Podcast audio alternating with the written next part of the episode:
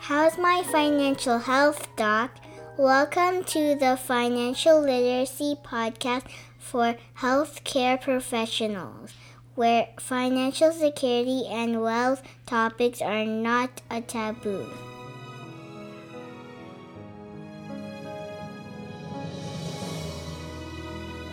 that they went through they've gone through 10 years of audit because they were on Wow. the blacklist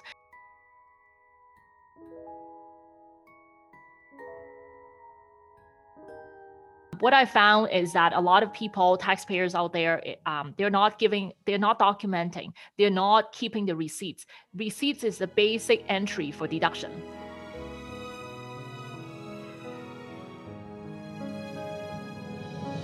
If you incur the expenses to incur the income to generate the income technically that expenses would be allowed to be deducted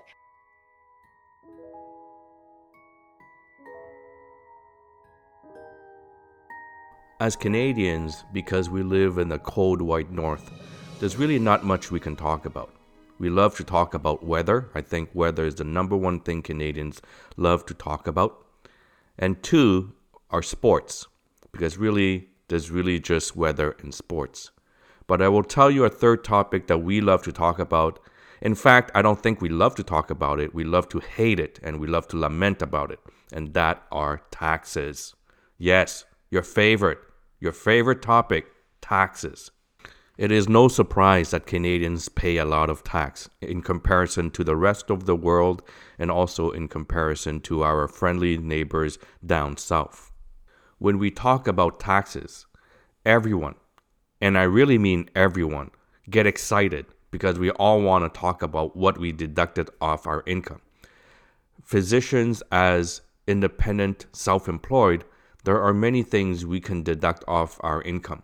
For example, things that we use for our profession laptops, computers, cell phones, uh, stethoscopes, lab coats.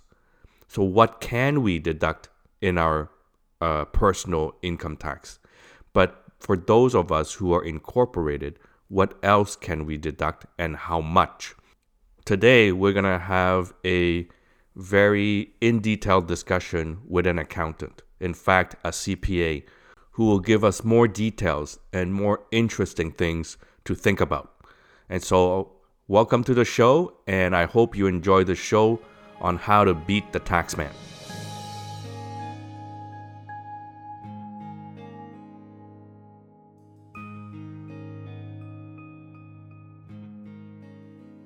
Hello, everybody, and welcome back to the How's My Financial Health Doc podcast. And today we have a very different topic from my from what I usually do. This topic is about accounting. I am not an accountant, and that is why I have an expert with me today. And I got uh, connected with uh, Cherry Chan through uh, reading her book, which, by the way, is an amazing book uh, to read about accounting and as it pertains to real estate. But I think it's also good for just general knowledge. Here today, we have with us an author and a expert in accounting, professional accounting, uh, Cherry Chan. So, Cherry, uh, why don't you just tell a little bit about yourself and uh, what do you do? I am a published author. That's awesome uh, because I just this book just allowed me to uh, get on Amazon best-selling author without any tricks or anything because there are strategies that you can get on that. But I got into the uh, I got on the um, uh, Amazon best-selling author earlier this year, so this is an awesome book. What's the name of your book, by the way? Uh, complete taxation guide to real estate uh, investors, and it's Canadian, all Canadian content. I also own my accounting firm. Uh, we're a team of about so we have a team of uh, about 13 accountants. Um, I am also a mom, uh, a real estate investor myself. Uh, I do a little bit of stock option trading, and I also do a little bit of all the other investments that you can think of. I probably do a little bit of everything. Obviously, your book is about real estate, Mhm. uh, but since you do a little bit of investment about everything, maybe I'll pick your brain down the future for more podcast. Absolutely. Thank you for having me. This podcast is really to talk about, I believe, maybe some basics of accounting uh, as it pertains to healthcare professionals. Over the years, a lot of my colleagues have, and myself, to be honest, have been asking ourselves the question, you know, what can we write off through a corp, or even if I'm not incorporated, what can I write off? Uh, what can I deduct? So let me start with those type of questions, and then eventually I have one important question to ask you at the end because it's sort of controversial, at least I think in our community is controversial. In my mind, it's not, but I'll leave that to the end. So, when it pertains to healthcare professionals, and when I say healthcare professionals, I'm talking about doctors, nurse practitioners, physician assistants, uh, dentists. Okay, so I'll I'll put them in the same category. You might you might distinguish them a little bit as you uh, give your answer. So, what what can we uh, write off in taxes? Uh, either personally or if I was incorporated, what else can I do? It's a it's it's really great question. Now, um, there is a general rule in CRA in in the Income Tax Act that says any expenses that you incur for the purpose of earning the particular income, uh, in your case, is the business income. Even though we call it professional income, it is business income. If you incur the expenses to incur the income to generate the income, technically that expenses would be allowed to be deducted, subject to a bunch of exceptions. Uh, applying specifically to healthcare workers. For doctors, um, it could be the supplies that you use if you have a clinic. It could be the rent, um, uh, the the phone equipment, the internet, the computer equipment. Um, if you have to um, visit, I I have a client that visit multiple um, dental office and he, she's an associate and she works at different dental office the car expenses would also be allowed to be deductible. So it really is driven by what you incur for the purpose of earning the income. Now that's number one thing. Now the number two thing is that in canada because we're we're in Canada and it is highly taxed environment and CRA does a lot of audit and it's important to earn the deduction. I call it earning the deduction. So whenever you think that you have a deduction, you don't have to talk to your accountant immediately. But if you think that, okay, I incur this meal expenses, I give this LCBO to this person and this person bring me a patient. Um, that gift card or uh, that bottle of wine, you have to write down the person's name on it whatever you you gift those expenses not only you need to document the person that you give the gift to you also need to keep the receipt.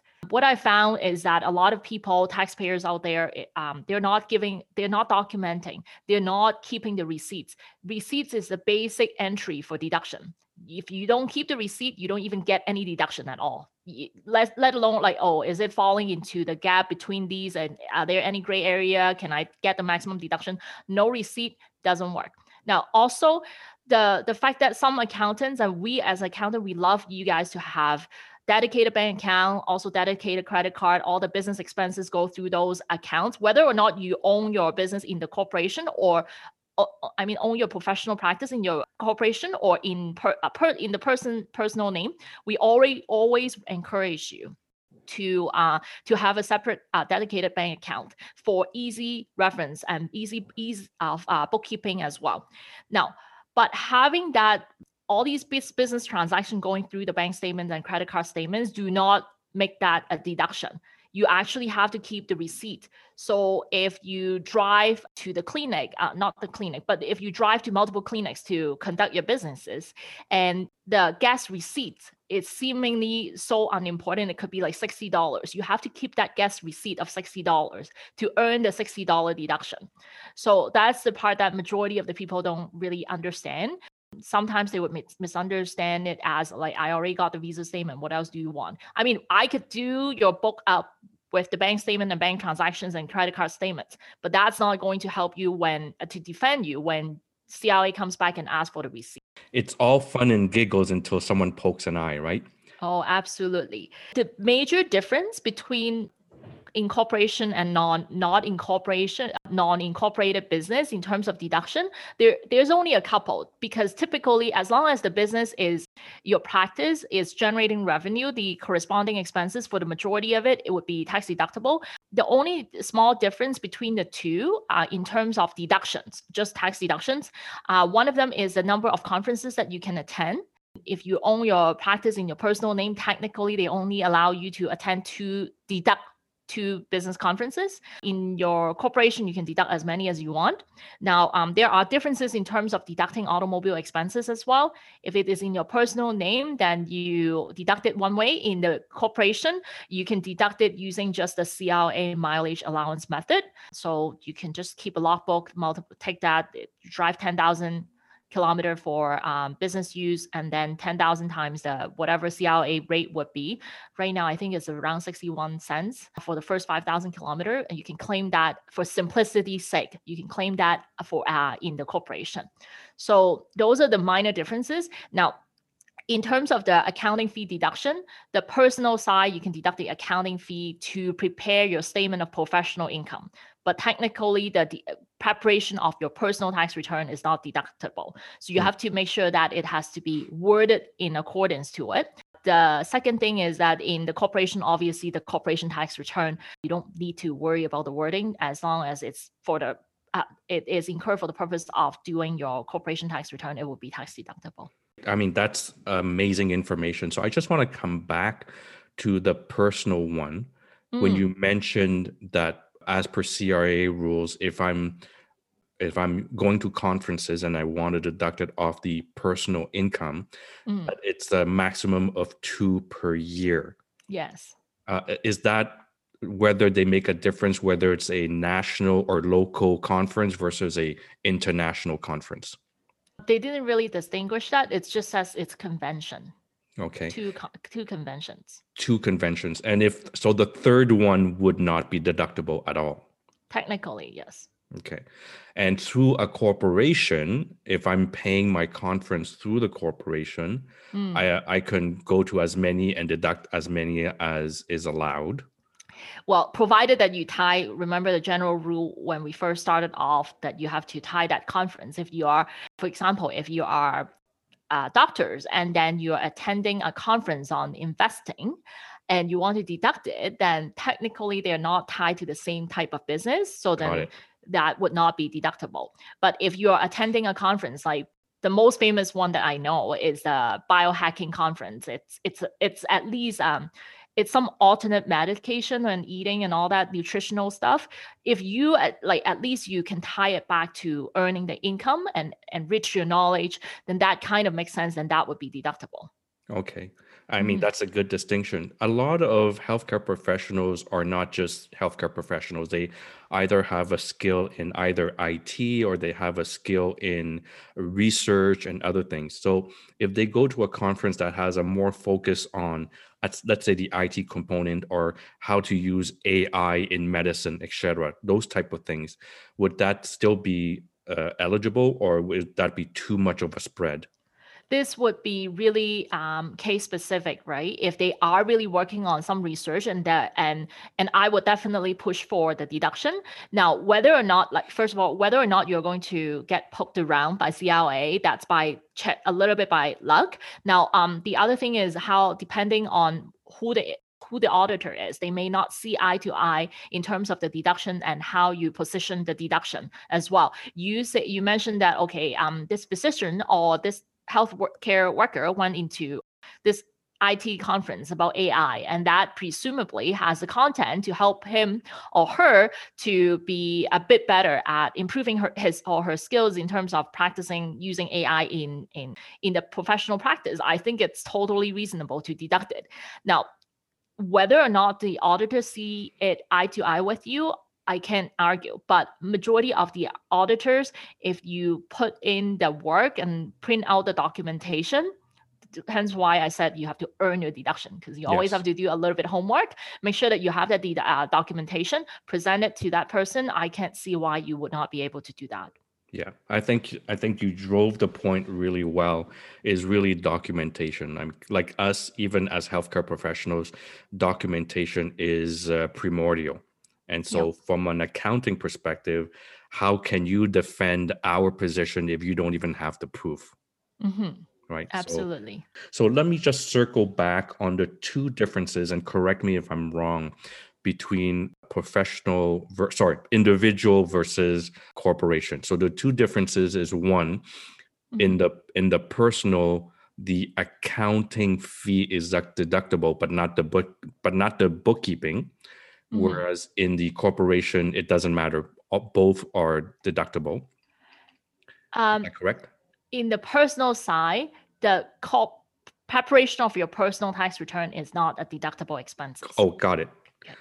But the preparation of your statement of professional income, because you would report your um, sole proprietorship or your professional practice income and expenses on the schedule called statement of professional income, uh, statement of professional activities. And on that schedule, you will report your income and then deduct all the expenses. Now, to prepare that schedule is deductible, but to prepare your tax return is not a deductible expense. Got it. And so, from the accounting perspective, so if I'm engaging you into that help, would you, as the accountant, automatically separate that, or would I have to ask you to do that? it's always good to review your bill and make sure that it's documented as such. So sometimes, I mean, the accounting professional, we're really doing your tax return as well, right? But we can also eh, make sure that on the invoice itself, it says I'm preparing your statement of professional T2125 schedule, uh, statement of professional uh, activities. That would make it 100% deductible. It's the other way that you would not be. Got so it. make sure that you review the the invoice and it's stated as such. Got it. So that's one good pearl that I just got out of there. Thank you for that lovely chocolate nugget. So the second difference between the professional and, and the corporation is the number of conventions that we can deduct uh, on a Mhm. yearly basis. Yep. So other than those two small differences, everything else is pretty much the same from an accounting perspective in terms of deduction.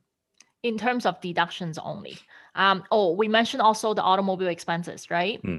So the way that you're allowed to deduct automobile expenses uh, could be slightly different. It could be the same, but typically with the corporation, you have uh, uh, a little bit more options. There are two options to to deduct your automobile expenses. If it's in your personal name, there is only one way to deduct it. Okay, so we'll Mhm. get into that in uh, just a few minutes. Sure. Um, we'll we'll talk about cars, which is a passion of mine, but we'll talk cars and taxes, which is not a passion of mine.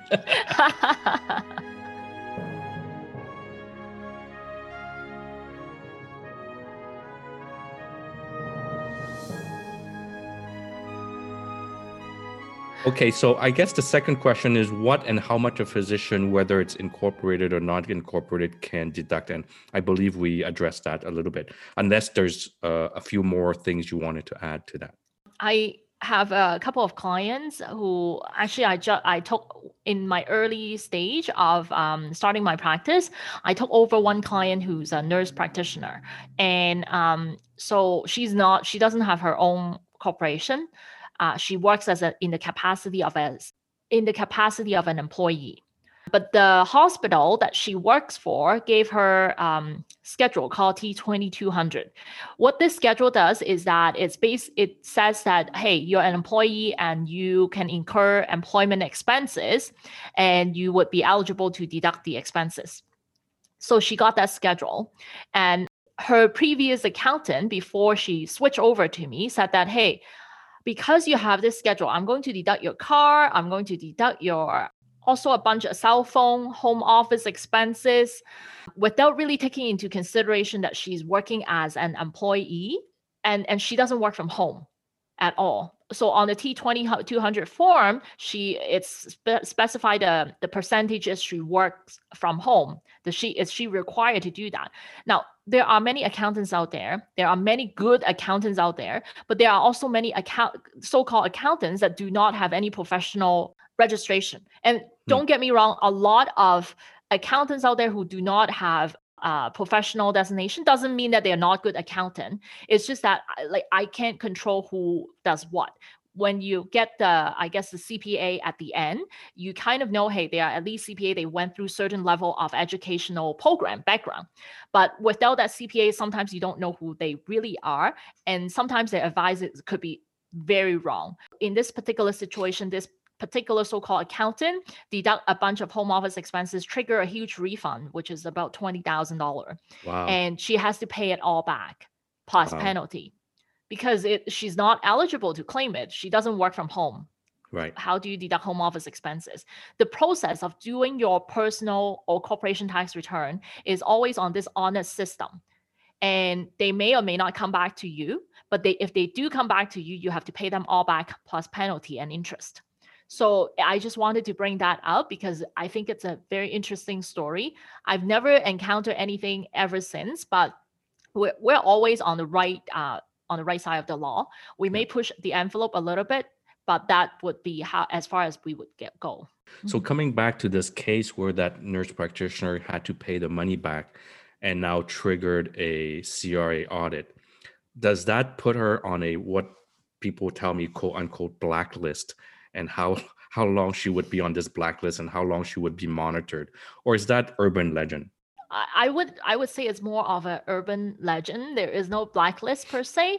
Now, um, I've heard I've also heard personal stories uh, among my clients that they went through they've gone through ten years of audit because they were on wow. a blacklist. But it's only one case. Now, what actually happened?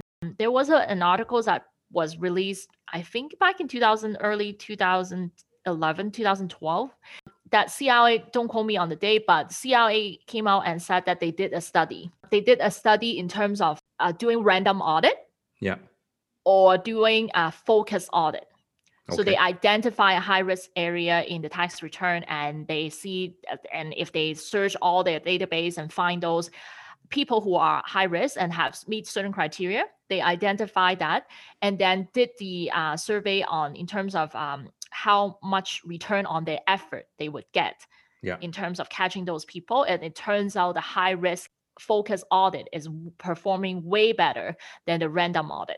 Makes sense they are now focusing a lot of their effort in terms of like focusing certain area on certain area like employment expenses is one large area that they have been focused in the last few years if you're deducting large amount of employment expenses it's a trigger for them to audit you yep. now um, the second thing is that uh, real estate as you know like it's booming like crazy and they yes. just want their they want the low hanging fruit they are just like us yes. they just want to grab as much as possible from the people that are cheating the system. So that would be the other area. Physicians are not their area of focus at this oh, point. Oh, good God. Luckily.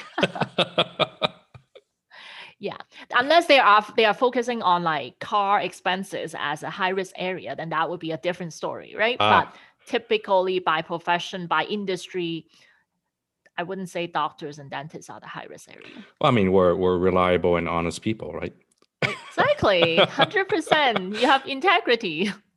So uh, I want to keep that last uh, comment about the car for later because we're going to address it. So sure. out of the out of the risk factors that you mentioned, real estate, you mentioned employment uh, expenses, and cars. Are there other high risk areas that we should be fo- paying attention to? Music and entertainment is also a big area that you have to pay attention to as healthcare professional workers. Deducting music, remember my earlier comment about general expense, general deduction rule. Yeah, you have to earn it and you also have to tie it to earning the income. So you need oh. to be able to establish the yes. case to earn the income. As healthcare professional, if you incur music expenses or LCBO expenses or um, going to restaurants, like you have to be able to justify why you're deducting the expenses. Got like it. that person that you take them to for the meal, you have to be able to justify it. How is it helping? How's that person helping you? Is he a referring doctor? If you are like, for example, if you are a specialist, yes, let's say if you're a specialist in terms of practicing medicine and you rely on other physicians to refer you business yeah. wining and dining them is okay. But if you're a family physician you open the door and the people just basically come in, come in then that type of business model does not justify a large amount of views and entertainment. Right. But for example physician uh, I'll, I'll use the example of family doctor mm. because I, I am one. So the family doctor is recruiting a brand new grad or recruiting a new physician to come join the practice as an associate or they're recruiting a physiotherapist or a chiropractor. And that first meeting second meeting to learn to know each other and and drill out the plan of how they work together in that relationship. That meal as you say because it's is to generate money into the business that meal is deductible.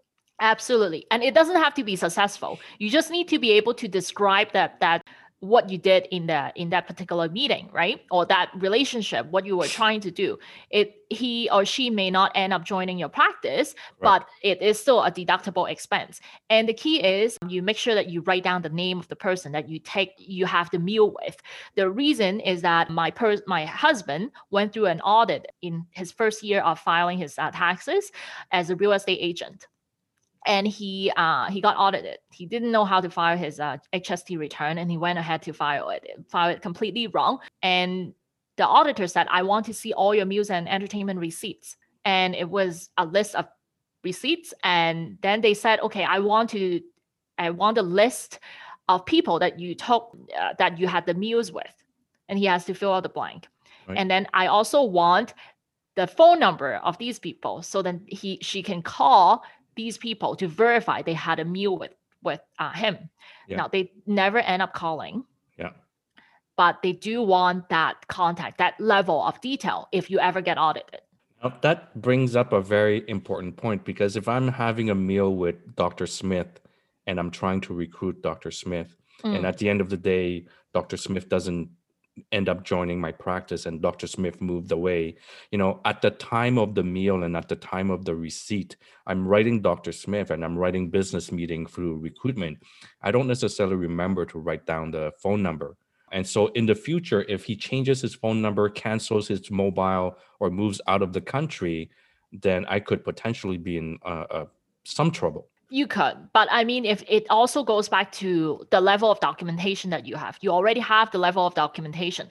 If, like, let's say you have like 50 meals that you deduct during the year. And then year after year you have the same level of documentation that you we just described. It's hard for CRA not to have that negotiation with you and say hey like look I documented everything. You can pick another person. It's just so happened this person's phone number has changed. It has nothing Correct. to do with me. But if they pick like five other samples all five of them phone numbers wrong then there's something wrong as well right? Right a pattern. Yeah exactly. But if you like four out of the five that's wrong, then that's totally acceptable. Call another one, and the sixth one may work.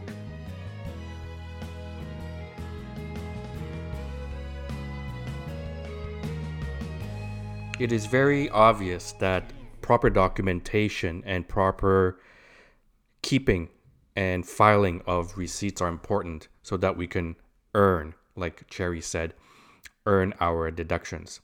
And it seems like to be fairly easy and fairly straightforward, but there's also room for interpretation.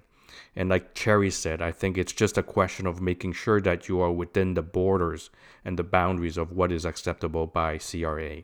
And we always want to be within the borders of what is acceptable because, as Cherry mentioned, this is an honor system. If you play by the rules, you should be fine. And make sure you document, document, document very similar to what we do in medicine document, document, document.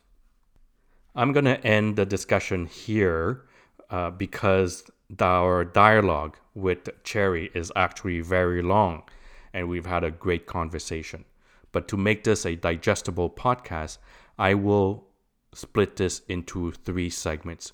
So, this is the segment about deductions from income tax for personal and also corporation tax filing. I'm going to take this opportunity again to put a little plug about my uh, virtual workshop that is happening on June 4th. It's a whole day event from 9 a.m. until 5 p.m., and it will be done virtually via Zoom. And where we're going to be going through the basics of personal financial literacy Although it's a course for basic concepts, I will introduce in there little nuggets of more sophisticated concepts as well. And it's not a one day didactic course, it's meant to be a workshop. So please come and join me. It will be interactive, it will be fun, and it will be on June 4th. Please visit www.beautifultimesinc.ca. So beautifultimesinc.ca in one word, forward slash conference and workshops in one word. So the website is www.beautifultimesinc.ca forward slash conference and workshops. So June 4th, see you guys there. I guarantee you we will have lots of fun.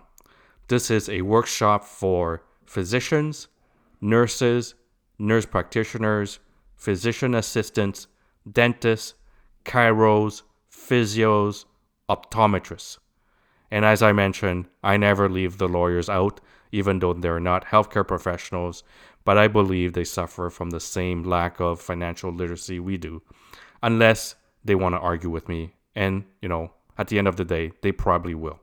So, anyways, come and join me on June 4th for a virtual all day workshop on personal financial literacy. If you want to reach out to me, you can go on to my new website, financialhealthdoc.com. Again, it is financialhealthdoc.com or email me at hmfhd2020 at gmail.com. One more time, it is hmfhd2020 at gmail.com. How is My Financial Health Doc podcast is hosted by Dr. Vukit Tran. Dr. Tran is a physician with a special interest in personal financial security and wealth education. Dr. Tran does not render or offer to render personalized investment or tax advice through this financial podcast. The information provided is for informational purposes only and does not constitute financial, tax, investment, or legal advice. Please confer with your advisor, lawyer, or accountant for specific advice.